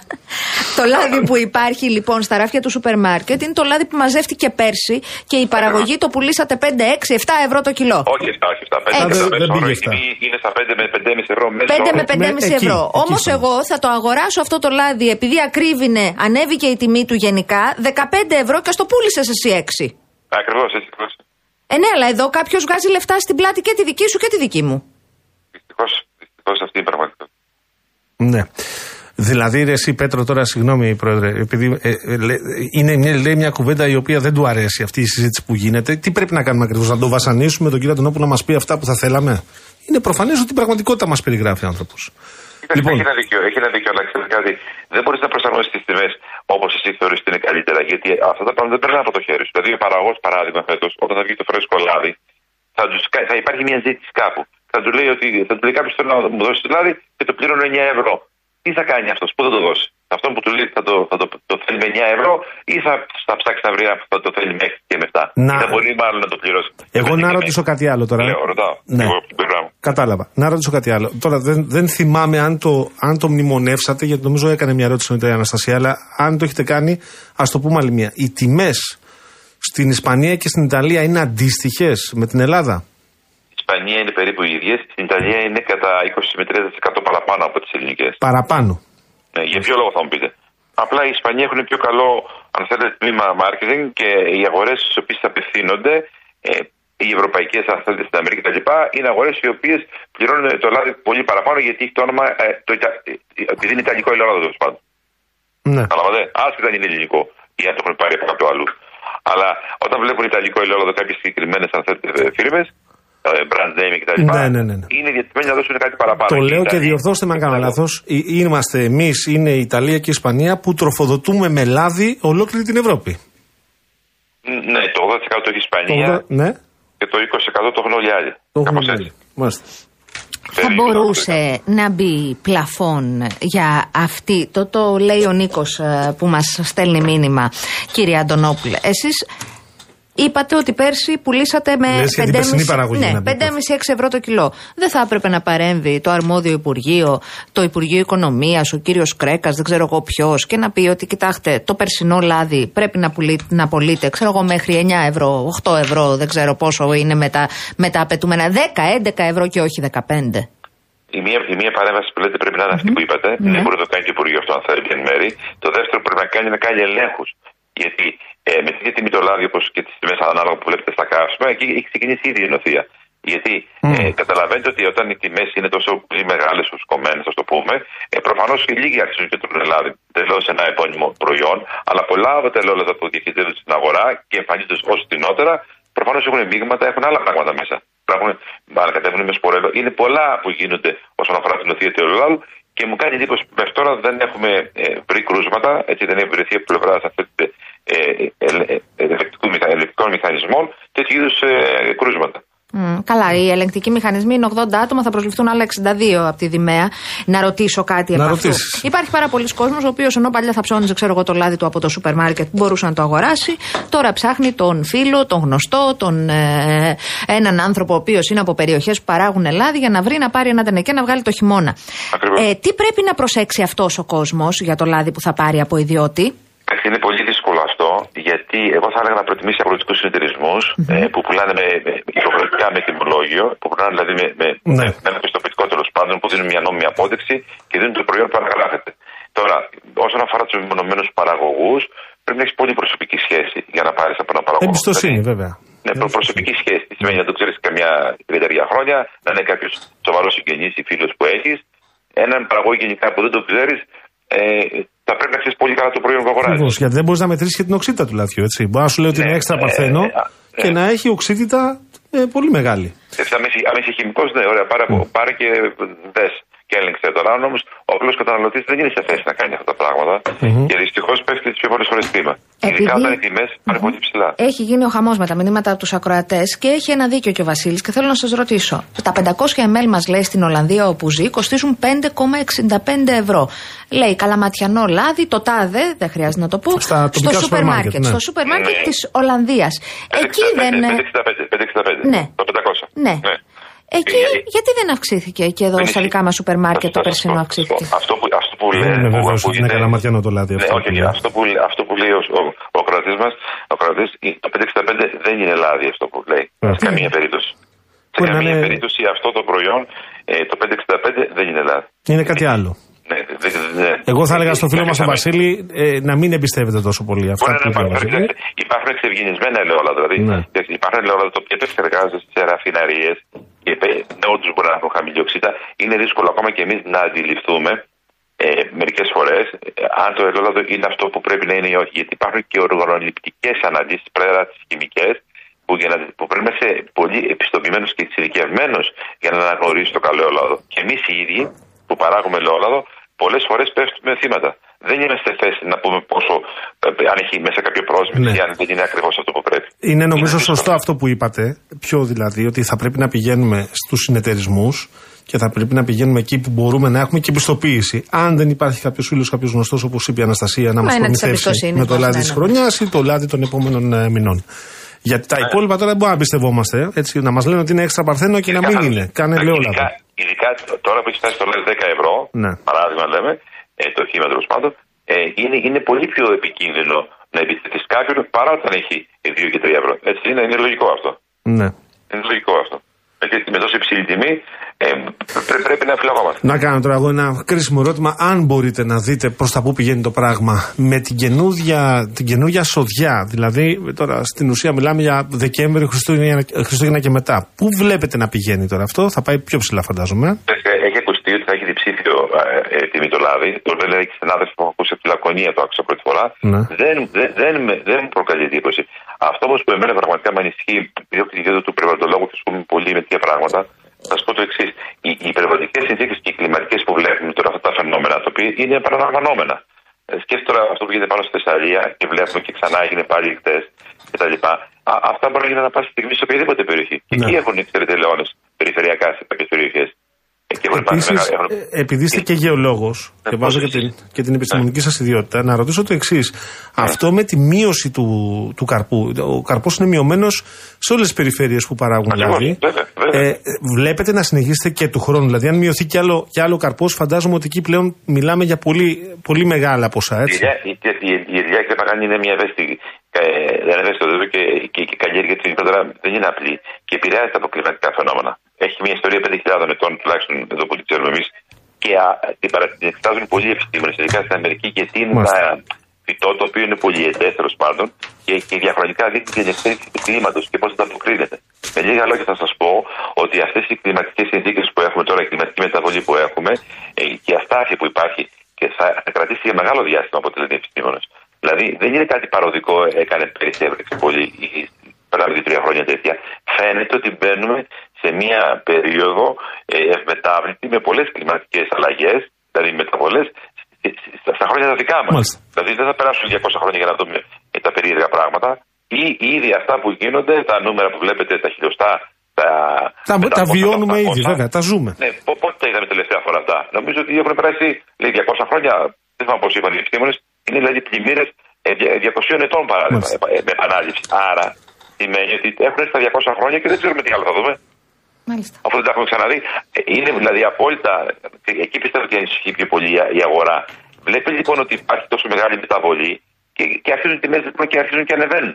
Αν ξέρουν ότι του χρόνου θα είναι μια χαρά τα πράγματα, είναι κάτι παροδικό αυτό, δεν θα πήγαινε Το πρόβλημα είναι ότι εδώ ανεβαίνουν πολύ γρήγορα, κύριε Αντωνόπουλε, ενώ αλλού συγκρατούνται κάπως και εδώ είναι το ζήτημα. Τέλος πάντων, θέλω να Ναι, σα ευχαριστήσουμε ίσως. πάρα Ναι. πολύ για αυτή Ευχαριστούμε τη πολύ, Πρόεδρε. συζήτηση. Ευχαριστούμε. Ήταν ο Εμείς, πρόεδρος του εμείς. Αγροτικού Άρα. Συνεταιρισμού Καλαμάτας ή Μεσσηνία, μην το πω. Καλαμάτας. Καλαμάτας, ζητώ Καλαμάτας, συγγνώμη, ο κύριος Ναι. Αντωνόπουλος. Συγγνώμη, κύριε Θα Παγάνη. πα καλαμάτα και θα δεις. Σας προσβάλαμε στην Καλαμάτα.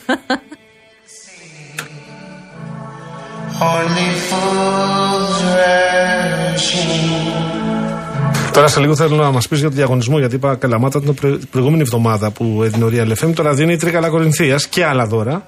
Αλλά εγώ θέλω να σου πω πριν το διαγωνισμό.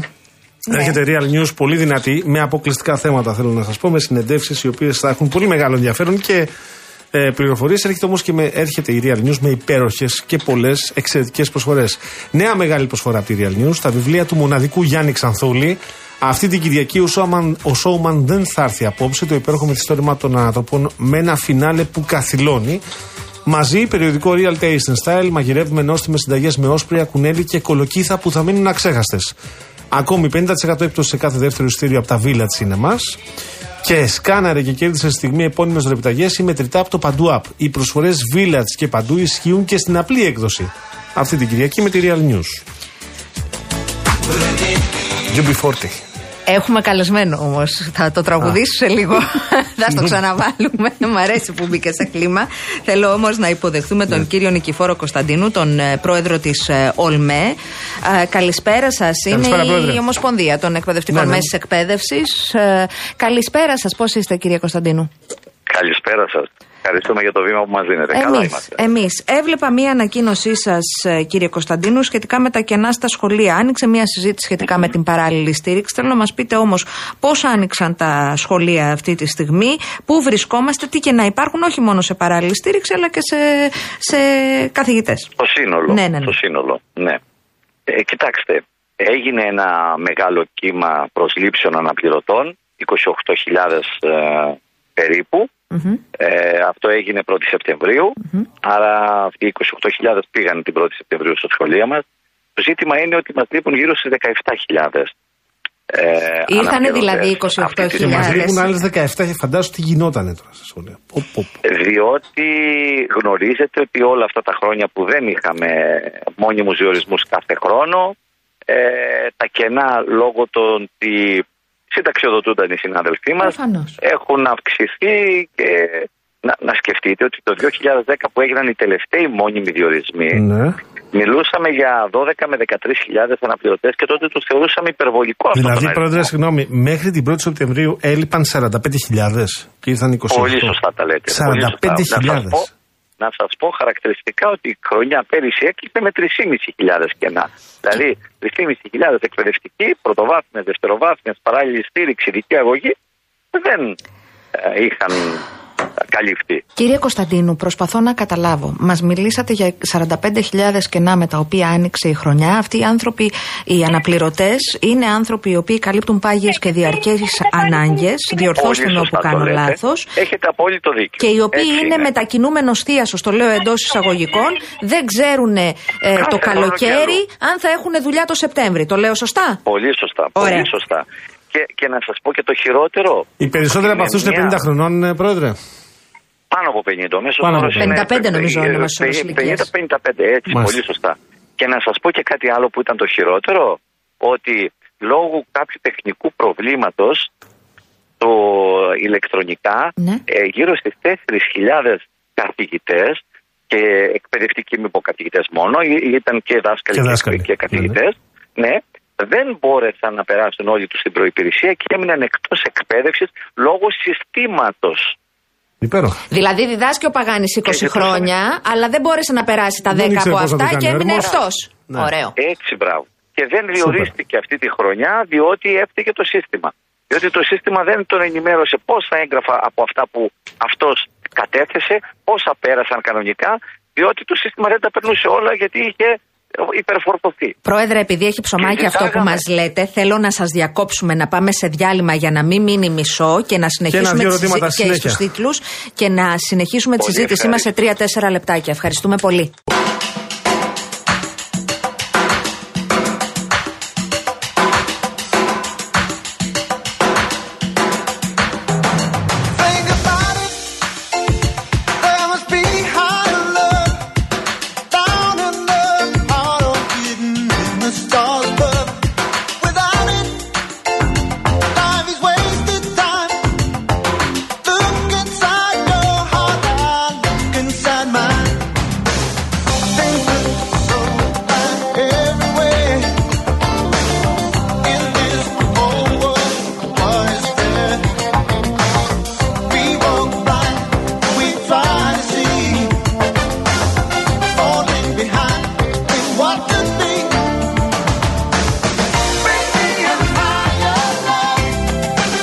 Love. 35 λεπτά μετά τις 6 συνεχίζουμε την κουβέντα μας με τον πρόεδρο της Ολμέ. Βεβαίως, με τον κύριο Νικηφόρο Κωνσταντίνου, συγγνώμη, Βίχα. Κύριε Κωνσταντίνου, μας εντυπωσιάσατε με το νούμερο 45.000. Έτσι ξεκίνησε η χρονιά. Τώρα στα πόσες χιλιάδες Όχι, και να είπε- είμαστε; είπε- Ε, οι ελλείψει. 28.000 ήρθαν ως αναπληρωτές, 17. μείναν δε- 17.000. Μάλιστα. 17.000 κενά, τα οποία πρέπει να καλυφθούν άμεσα. Ε, για να είμαστε δίκαιοι όμως, να πούμε ότι αυτό αφορά και την πρωτοβάθμια και την δευτεροβάθμια, την παράλληλη στήριξη και την ειδική αγωγή. Είναι το σύνολο των κενών σε όλα αυτά. Α, αυτό στη στην δευτεροβάθμια καθημερινότητα. Εμείς θεωρούμε ότι είναι 5.000. Εμείς με τους υπολογισμούς που κάνουμε, η δευτεροβάθμια για μας από αυτά τα 17 είναι 5.000. Αυτό στην καθημερινότητα του σχολείου πώς μεταφράζεται; Σημαίνει ότι δεν γίνονται κάποια μαθήματα καθόλου; Σημαίνει ότι εσείς ξετεντώνεστε Αυτό και όμως κάνετε το κι άλλα; λέτε. Α, δεν γίνονται κάποια Ποια μαθήματα. μαθήματα δεν γίνονται, ας πούμε; καθόλου. Εξαρτάται από τις ειδικότητες οι οποίες λείπουν. Να Ναι. ξέρετε Δηλαδή όμως- μπορεί να λείπει μαθηματικός σε Αυτό, κάποιο μπράβο. σχολείο. Να σας πω χαρακτηριστικά. Ναι. Πέρυσι ε, Δεκέμβριο μήνα, μπορώ να σας πω και Ιανουάριο, ε, σε, σε σχολεία, σε λύκεια ακόμα Μμμ. της Αθήνας και των μεγάλων... Σε λύκεια που τα παιδιά δίνουν φιλόλογοι, πανελλήνιες δηλαδή. Ναι, ε, φιλόλογοι, φυσική, μαθηματική. Ωραία πράγματα. Ξέρετε, γιατί ε, ε, κα, κάποιος που σας ακούει απ' την άλλη λέει: Τώρα ζω στην Ελλάδα και είναι η ελληνική καινοτομία. Γιατί αν πάει κάποιο, κάποιο παιδί τώρα να γίνει μαθηματικός, να τελειώσει το μαθηματικό, πότε θα προσληφθεί; Αυτή τη στιγμή ε, δεν θα διοριστεί Δεν θα ποτέ. διοριστεί. Αν Καλά, δεν, δεν δεν είναι μπορεί- μόνο αν αυτή τη δεν- στιγμή. Όταν ήμουν εγώ φοιτητή, πάλι ο μαθηματικός ή η μαθηματικός ήταν δύσκολο να διοριστεί. Όποιος επέλεγε να Ναι. τελειώσει τη σχολή αυτή. Σωστά. Σωστά το λέτε. Σωστά το λέτε. Άρα Ε, εδώ έχετε έχουμε δίκιο σε κενά αυτό. όμως σε μαθηματικούς. Έχουμε κενά σε μαθηματικούς. Έχουμε φιλόλογους που θα θέλαμε να τους δούμε σε Ε, κάποιες είναι τάξεις και, δεν χιλιάδες- υπάρχουν. Είναι και χιλιάδες στον πίνακα όμως. Είναι και; τι λέτε; Χιλιάδες στον πίνακα. Είναι Χιλιάδες στον πίνακα, ναι. Χιλιάδες στον πίνακα που Βέβαια. περιμένουν. Βέβαια, ναι, βέβαια. είναι. Αλλά το κυριότερο είναι αυτό που είπατε. Συ- Σχεδόν α, ο μέσος όρος των αναπληρωτών μας είναι 50.000, ε, ε, λάθος, 55 ε, χρονών. ε, που σημαίνει ότι ε, η ζωή τους είναι φτιαγμένη πλέον, υπάρχει μια μόνιμη κατοικία. Ε, πολλοί από αυτούς τους συναδέλφους μας έχουν και παιδιά φοιτητές. δηλαδή με αυτά τα 500 έως 900 ευρώ ε, συντηρούν δύο και τρία σπίτια. Χώρια τα προβλήματα που αντιμετωπίζουν εκεί, το να μην βρουν κατοικίες. Αυτά τα έχουμε Ε, αναδείξει. Έχουμε φιλοξενήσει πάρα πολλές φορές ναι. τον πρόεδρο της ΕΛΜΕ Κυκλάδων, ε, κύριε Κυκλάδων. Κωνσταντίνου, Ναι, ναι, ναι, για να τον δείξουμε οπολίτη εκεί τα, τα Κυκλάδων. προβλήματα. Ε, ε, θέλω να, να κάνω μία ακόμη ερώτηση και να κλείσουμε, γιατί είναι σοκαριστικά αυτά τα οποία μας λέτε. Άρα, αυτά τα κενά στη δευτεροβάθμια που εσείς τα έχετε υπολογίσει σε 5.000, σημαίνει ότι μπορεί σε σχολεία τούτες τις μέρες να μην γίνεται ε, λογοτεχνία, να μην γίνονται αρχαία, να μην γίνεται φυσική, βέβαια. χημεία, μαθηματικά. βέβαια. Όταν Πολύ σωστά. πάει ο αναπληρωτής που τελικά θα πάει κάποια στιγμή το Γενάρη, το Φλεβάρι, δεν ξέρω πότε θα πιάσει 55 δουλειά. χρόνων άνθρωπος. Θα πιάσει από την αρχή την ύλη και αυτά τα παιδιά στο Βεβαίως. συγκεκριμένο σχολείο θα έχουν μείνει πίσω ούτε ένα τρίμηνο. Πολύ σωστά το λέτε, ναι έτσι. Υπέροχο. Είναι καταπληκτικό. Μα μιλάμε για μια υποβάθμιση της ε, ποιότητας της παρεχόμενης εκπαίδευσης. Ε, το να προσλαμβάνεις ε, ένα συνάδελφο πλέον όπως σωστά το είπατε ακόμα και Φεβρουάριο και Μάρτιο α, ναι, πρέπει να έχει διδαχθεί το συγκεκριμένο μάθημα ούτε μία ώρα από το Σεπτέμβριο. Υπέροχο. Κενά το συσσωρεύονται τα κενά Και τα οποία παιδιά αυτά περνάνε έχουν την ίδια επόμενη πιθανότητα χρονιά. με τα υπόλοιπα παιδιά στις πανελλαδικές, έτσι. Αυτά Ναι, ναι, ναι. εσείς τα έχετε πει στο Υπουργείο, γιατί θυμάμαι ότι δεν ήθελαν πολύ να σας συναντήσουν στην αρχή. Καλά, αυτό είναι ένα γενικό φαινόμενο. Είναι πάγιο. Οι πολιτικές είναι πάγιο, όπως όπως λέγαμε πριν στην αρχή. Πάγιο και διαρκές. διαρκές ανάγκες, Ναι, ναι. Πάγιο και διαρκές. Γενικά ε, υπάρχει μια τέτοια συμπεριφορά. Υπέροχα. Αλλά το ζήτημα δεν είναι αυτό. Το ζήτημα είναι ότι θα πρέπει να δίνουμε λύσεις στα προβλήματα τα οποία υπάρχουν, τα ξέρουμε, τα ξέρει και το Υπουργείο και δεν μπορούμε να τα, να, να- ο- κάθε φορά να τα ανακοινώνουμε μόνο. Πρέπει να δίνουμε ε, δραστικές λύσεις ε, μόνιμους διορισμούς για να καλύψουμε, να, να, να είμαστε δίκαιοι σε κάτι. Ε, αναπληρωτές υπάρχουν σε όλα τα εκπαιδευτικά συστήματα του κόσμου. Ε, εκεί όμως α, αντιμετωπίζονται οι έκτακτες ανάγκες. Ασθένειες, ε, εγκυμοσύνες, κάτι μ, ξαφνικό. Ε, είναι λάθος ε, και είναι εις βάρος της δημόσιας εκπαίδευσης αυτό το, ο αναπληρωτής πλέον να καλύπτει πάγιες και διαρκείς ανάγκες. Ε, βέβαια. Σημαίνει ότι ε, ε, δεν, θα- δεν θα μειωθεί το κενό, θα αυξηθεί το κενό διότι θα φύγουν κι άλλοι στη συνταξιοδότηση. Αν δεν καλυφθούν αυτές θα έχουμε και τα κενά της προηγούμενης χρονιάς. Άρα, Άρα είναι σαν μόνιμοι να κυνηγάει διορισμοί ο σκύλος χθες στην ουρά του. χρειάζονται, κύριε Μόνιμοι Κωνσταντίνου. διορισμοί χθες. Εδώ Πολύ λοιπόν σωστά. ρωτάει ο Γιώργος Πρέπει και να μια, επενδύσουμε. μια σύντομη απάντηση. Είμαι βέβαιος. Έχετε ήδη απαντήσει, εγώ το θυμάμαι, αλλά θέλω όμως και μια σύντομη απάντηση στον Γιώργο. Λέει: Συγγνώμη, δεν έχω καταλάβει, δεν έχουμε καθηγητές ή δεν κάνει προσλήψη η κυβέρνηση. Καλησπέρα. Ε, υπάρχουν κενά. Υπάρχουν κενά. τα οποία κενά Υπάρχουν ήταν χιλιάδες 45.000. κενά εκπαιδευτικών. 45.000. Ε, Τώρα Ε, είναι αυτή τη 17.000 τα στιγμή- κενά. Αυτή τη στιγμή είναι 17.000. Μάλιστα. Ναι. Θα μπορούσε να οργανωθεί κεντρικό διαδικτυακό μάθημα; Μη μου τα κάνεις αυτά να φάει. Γιατί, Να γιατί, σας πω κάτι. γιατί Με λατρεμένοι μελέτες μου. που Γιατί έχουν δεν είναι γίνει- αυτό η τάξη, όχι, βρε να σας- Γιώργο μου; Ε, Όχι, να αλλά σας αν πω, δεν έχουν να σας καθόλου πω. μαθηματικό, τρεις μήνες; Κάποια σχολεία; Ε, μα, μα θα έχεις μαθηματικό. Άμα θα τον βάλεις σε διαδικτυακή τάξη, θα τον βάλει. Θα έχεις μαθηματικό. Γιατί να τον έχεις στην αίθουσα της Αθήνας και να μην τον έχεις στην αίθουσα του, του χωριού; Ναι, εγώ Αυτό το θα κάνει ρωτάω. μάθημα, έτσι δεν είναι; Το ερώτημα, όπως αντιλαμβάνεστε, το βάζει ε, ε, κάποια Μα- κυρία μα- η οποία είναι καθηγήτρια και ξέρει. ε, ε, ε, για να καλυφθούν τουλάχιστον οι έκτακτες ανάγκες. Γιατί μπορεί ο Γιωργάκης στο Καστελόριζο να έχει άλλη απορία από το Γιαννάκη στη Νέα Σμύρνη και Ναι, δεν θα μπορεί να πουλάκι μου. καλύψει χίλιες Αλλά απορίες. το να μην έχεις καθόλου μαθηματικά Α, ναι, ναι, ναι, όμως, ναι, ναι, είναι ναι. μια Α, λύση κι εννο- αυτή. Εννοεί. κα- κα- Κεντρικά, ε, κεντρικά. Κεντρικά, να κεντρικά. καταλάβω. Δηλαδή, ε, δηλαδή να είναι, έχουμε έναν μαθηματικό που να μπαίνει μέσα σε μια πλατφόρμα και να είναι χίλιοι μαθητές από όλη την Ελλάδα. Ακριβώς, ακριβώς. Ε, Τουλάχιστον δεν εκεί που είναι τα αυτό κενά. δεν είναι. Αυτό δεν είναι μάθημα. Αυτό δεν είναι μάθημα. Να σας πω χαρακτηριστικά. Δεν είναι, Αυτό είναι αλλά βιντεάκι στο YouTube. Από το καθόλου μάθημα, μήπως Την περίοδο- αυτό είναι κάτι; Από το καθόλου μάθημα, λέω, για μήνες. Κοιτάξτε, Μα υπάρχουν οι Την περίοδο- καθηγητές, οι α- την- οι Την περίοδο αδιόριστοι. της πανδημίας, να σας πω, την περίοδο της πανδημίας εφαρμόστηκε τηλεκπαίδευση. Ε, σύμφωνα με παιδαγωγικές μελέτες, και δεν θα πω εγώ τώρα την άποψη τη δική μας, μιλάμε για, για μελέτες οι οποίες έγιναν ε, στο εξωτερικό και με μεγάλο δείγμα. Έδειξε ότι το μόνο που καταφέραμε είναι να κρατήσουμε σε επαφή τους μαθητές με το σχολείο. Τίποτε άλλο. Δεν τους προσφέραμε Μάλιστα. καθόλου ε, γνώση και μόρφωση με τη συγκεκριμένη τακτική. Μάλιστα. Να σας ευχαριστήσουμε Ευχαριστούμε, Πρόεδρε. θερμά. Ευχαριστούμε. Να ευχηθούμε καλή δύναμη. Θα ξανασυζητήσουμε για να δούμε αν καλύφθηκαν αυτά τα 17.000 ευχαρίστω. και να. Ήταν ο κύριος. Ε, Το ε, ευχόμαστε να γίνει άμεσα πάντως. και εμείς, και Μακάρι. εμείς. Και εμείς. Ναι, Ήταν ο πρόεδρος της Ολμέ, ο κύριος Νικηφόρος Κωνσταντίνου. holding me back. Gravity's holding me back. I want you to hold out the palm of your say, and everything gets in the way. Seems you can. Πάμε τώρα σε διαφημιστικό περιβάλλον. Θα σας μιλήσω λοιπόν για το BCA College. Εδώ και μισό αιώνα οι φοιτητές στο τμήμα διοίκησης επιχειρήσεων του BCA College αποκτούν bachelors και masters σε σύγχρονους νευραλγικούς τομείς όπως το ψηφιακό marketing, η κυβερνοασφάλεια, το project management, τα χρηματοοικονομικά και την επιχειρηματικότητα. Τα μαθήματα γίνονται με εκτεταμένη χρήση εφαρμογών πληροφορικής ώστε οι φοιτητές να λειτουργούν σαν να βρίσκονται ήδη στον επαγγελματικό τους χώρο και εμπλουτίζονται με διαλέξεις και workshops από έμπειρα στελέχη της αγοράς. Για τα δύο πρώτα χρόνια υπάρχει και ελληνόφωνο τμήμα, αλλά τα δύο τελευταία γίνονται οπωσδήποτε στα αγγλικά.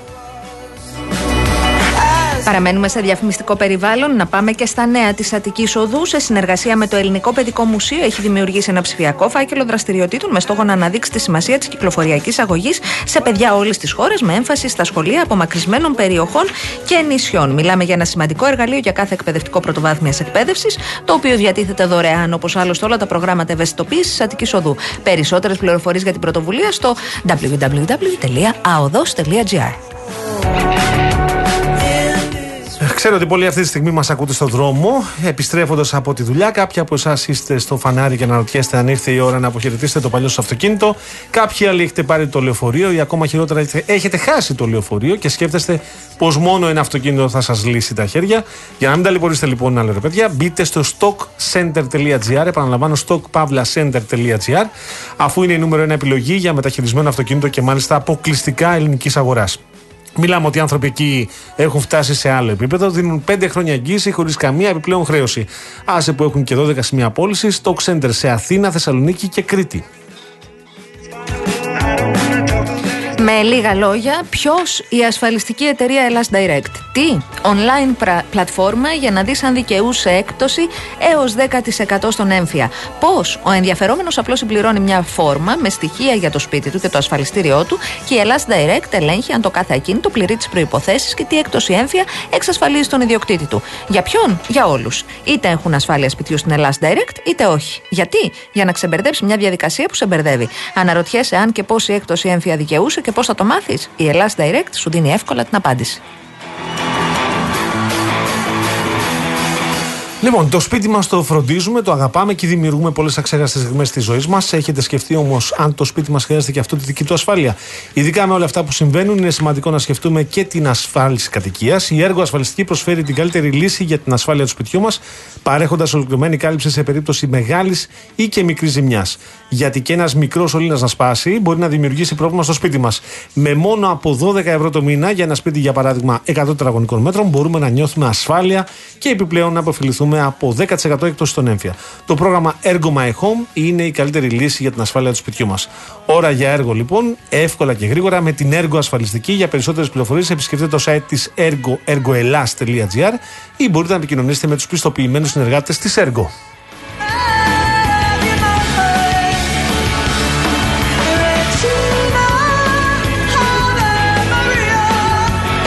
Έλα, θέλω να πεις ένα διαγωνισμό. Ε, Όπως μόνο εσύ μπορείς. Ε, εντάξει. Επειδή το Ξεκίνα. ζήτησες. Επειδή το ζήτησες. Λοιπόν, φίλες και φίλοι, τα έχουμε πει.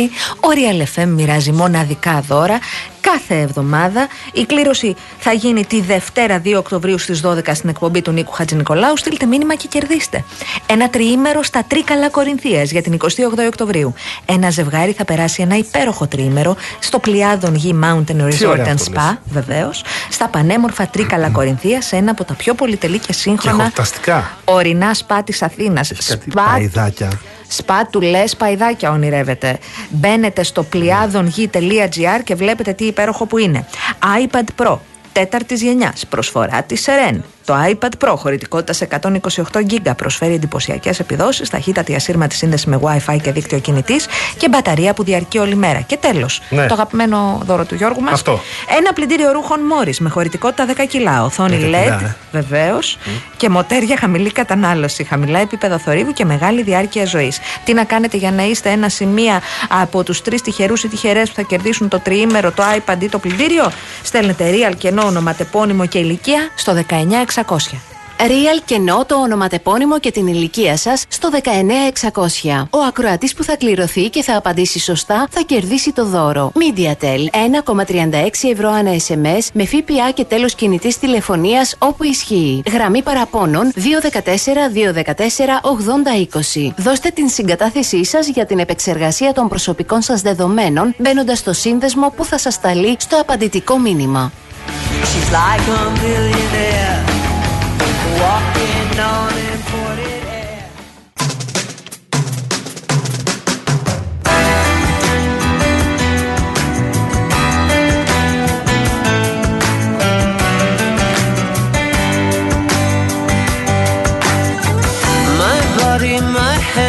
Ο αγαπητός ρωτάει αν έχουμε νεότερα από τη φωτιά στον Καρέα και αν έχεις σβήσει. Πριν από 20 λεπτά, που είχα μια φίλη η οποία ήταν εκεί με το αυτοκίνητό της, μου έλεγε ότι είναι η Κατεχάκη ένα τεράστιο πάρκινγκ. Εγώ να σου πω. Εσύ ερχόσουν νωρίτερα. Εγώ ερχόμουν πάνω στη φωτιά νωρίτερα όμως. έπεσες Ναι, ναι, πάνω. ναι. Υπέροχα. Τέλεια. We could divide it in two. Maybe. Και Μ' αρέσει και το μήνυμα του Παναγιώτη. Λέει αυτό που όταν ανακαλύπτουν το χάος πέφτουμε από τα σύννεφα με ξεπερνάει. Περισσότερο λέει από το ίδιο το πρόβλημα κάθε φορά. Έλατε. My kingdom, my crown,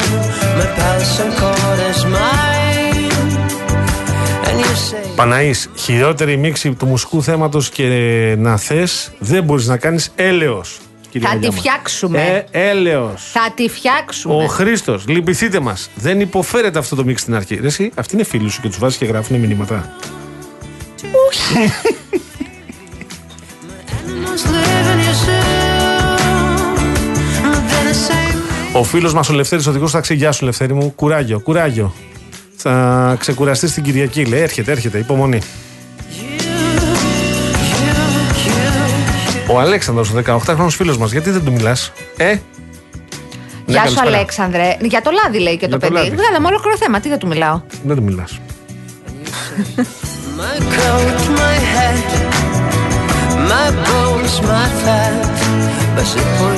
Την ερχόμενη Πέμπτη έχει εκεί η συνεδρία τη κοινοβουλευτικής ομάδας του ΣΥΡΙΖΑ, αν ξέρεις. 22 του μήνα, κεντρική επιτροπή. Μάλιστα. Αύριο το πρωί θα παίξω καλαμαράκι, λέει ελληνικά τραγούδια.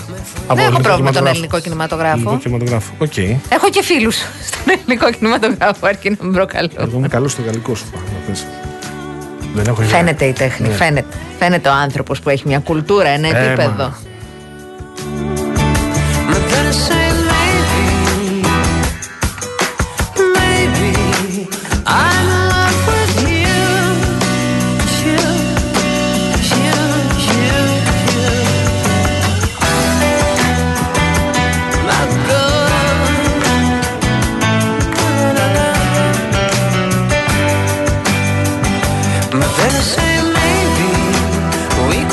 Αχιλέα μου, εσύ που μου γράφεις για, τον, α, α, για αυτή την ιερή μορφή της ε, Κεσαριανής, το δήμαρχο το Μακρύ, ε, είχα την τιμή και την τύχη να το γνωρίσω και τον α, Μακρύ. Μην αδικείς και τους υπόλοιπους. Προφανώς και ήταν, ε, ο Μακρύς ήταν μια φοβερή προσωπικότητα για την, για την Κεσαριανή, αλλά υπήρξαν και άλλοι άξιοι και συνεργάτες του και διαδοχή του.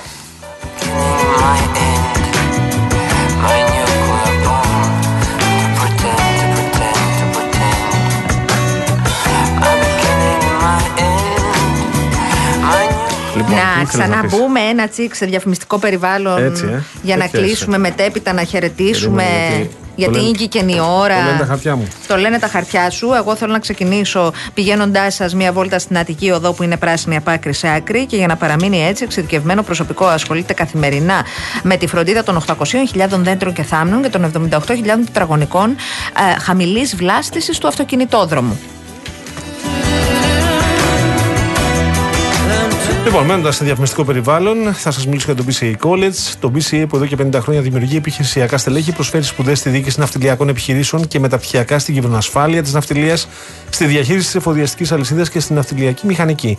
Οι απόφοιτοι αναλαμβάνουν υπεύθυνες θέσεις σε ναυτιλιακές εταιρείες, σε επιχειρήσεις τροφοδοσίας πλοίων, σε κρατικές υπηρεσίες και διεθνείς οργανισμούς με αντικείμενο την ναυτιλία α, σε νεογνώμονε. Το BCA λειτουργεί προσωμείωση διαχείρισης στόλου και μια μοναδική ψηφιακή εφαρμογή με την οποία οι φοιτητές έχουν σε real time μπροστά τους την πραγματική εικόνα της παγκόσμιας ναυτιλιακής δραστηριότητας. to love I did. And you were strong and I was not my illusion, my mistake. I was careless, I forgot I did. And Αναστασία Τρόσοσπρια. Ο corporate executive chef Κώστας Γιωγατζάς Αναφέρουμε στο Real Taste and Style τώρα. Προτείνει όσπρια με πινελιά Ανατολής όπω. Άκου τώρα. Ναι, ναι, ναι. Φακές με πράσινο τσίλι και κολιάνδρο. Πάρα πολύ ωραία. Φούλια με ανατολίτικα μπαχαρικά και σαλάτα από α- αρωματικά λαχανικά. Εδώ είμαστε σε κάτι που εγώ θα το τρώγα. Τώρα σε αυτό το πιάτο που θα πω. Και φτεδάκια από φακές με αρωματικό ρύζι. Α, δεν είδα μετά που λέγει από φακές. Έμεινα στο και φτεδάκια. Μοσχαρίσιο κότσι, σιγο, σιγομαγειρεμένο σε κόκκινο κρασί με ρεβίθια και μανιτάρια. Πολύ ωραία. Ωραία, ε. Λοιπόν, περίμενε τώρα να δεις. Περίμενε τώρα. Α, σ' αρέσουν οι κολοκύθε. Σμούθι με εσπρέσο και μπαχάρια. Μπισκότα με γιαούρτι και μαρμελάδα κολοκύθας. Μάφιν με κανελογαρίφαλα. Cheesecake αρωματισμένο με τζίτζερ και κανέλα. Μπριός με σοκολάτα, κουκουνάρι με σταφίδες. Αφράτο ψωμί με μέλι. Ο τρόπος που διαβάζεις το ginger αποδεικνύει ότι σε ένας άνθρωπος δεν Θα τρώει ήθελα- ginger. Εγώ θα έλεγα, θα, αν, ήμασταν, αν ήταν κατάλογος αυτός, το Real Taste Style, θα το διάλεγα όλα εκτός από το ginger. Περίμενε. Να δοκιμάσω και το ginger, λες; ναι, μωρέ, καλό είναι. Είναι και αδιαμετικό. Cheesecake. Α, είναι για επιδόρπιο. Δεν τρώω επιδόρπια τώρα. Είναι στον όγκο σας, είπαμε. Είναι στον όγκο. Ήρθε η ώρα να φύγουμε. Η κυρία Μαρία Χριστοδούλου ήταν στην κονσόλα του ήχου. Εσύ ήσουν, α; Εσύ ίδια; Η κυρία Βάσια Κούτρα ήταν στο τηλεφωνικό κέντρο. Ο κύριος Γιώργος Παγάνης ήταν στο μικρόφωνο. Η κυρία Αναστασία Γιάμαλη στο άλλο μικρόφωνο. Εμείς τα ξαναλέμε αύριο 5 Νταν. Έρχεται. Ο Μήτης είναι. Για δείτε εσείς, γιατί εγώ δεν Άντε, βλέπω. Τέτοια ώρα είναι η ώρα του μύτη. Ο Μήτης έρχεται και έπεται ο Μπογιόπουλος. Τα φιλιά μας. Γεια σας. Γεια σας. Goodbye.